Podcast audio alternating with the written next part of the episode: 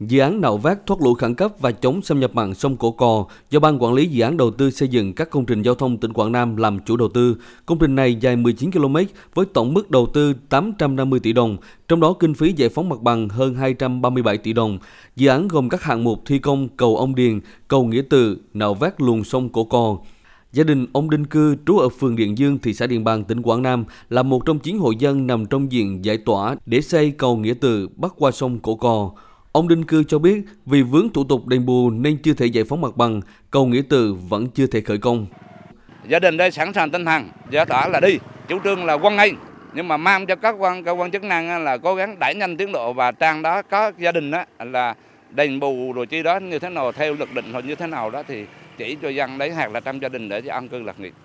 Dự án nạo vét thoát lũ khẩn cấp và chống xâm nhập mặn sông Cổ Cò là dự án trọng điểm của tỉnh Quảng Nam, dự kiến hoàn thành vào tháng 7 năm ngoái nhưng đến nay vẫn còn dang dở. Ủy ban nhân dân tỉnh Quảng Nam đã yêu cầu Ủy ban nhân dân thị xã Điện Bàn sớm phê duyệt điều chỉnh giá đất và giá đất tái định cư để trình phê duyệt phương án bồi thường giải phóng mặt bằng triển khai dự án. Tuy nhiên, hiện lòng sông Cổ Cò bị xâm lấn, chỉ còn một đoạn ngắn, diện tích đất ruộng, đất canh tác bị bồi lấp nên việc xác định diện tích đất của các hộ nằm trong diện bồi thường giải phóng mặt bằng gặp nhiều khó khăn. Ông Đinh Tám, trú phường Điện Dương, thị xã Điện Bàn, tỉnh Quảng Nam cho rằng để xác định cái nguồn gốc đất cho những người trước đây khởi hoang á, thì bây giờ rất là khó. Thứ nhất là cái hiện trạng không còn nữa, bây giờ nó còn là những cái ao hồ và là những cái giọt ruộng á, là hiện nay là bèo đồ trâu vô đó chứ không còn bờ thửa nằm ở vùng sau như vậy. Thì đối với người dân á, là khi xác định nguồn gốc đất cho người dân thì phải biết được cái, cái thửa đất nó làm như thế nào, nhưng bây giờ là không biết được.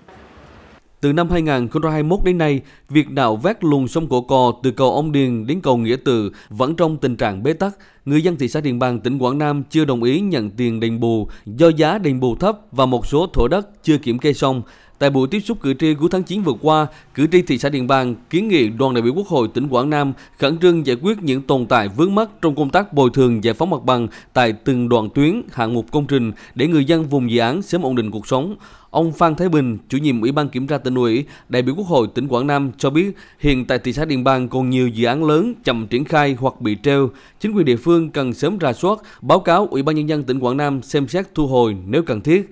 Chủ đầu tư là năng lực tài chính kém nợ tiền sử dụng đất, không ký quỹ, không giải phóng mặt bằng, làm không đến đâu đến chốn.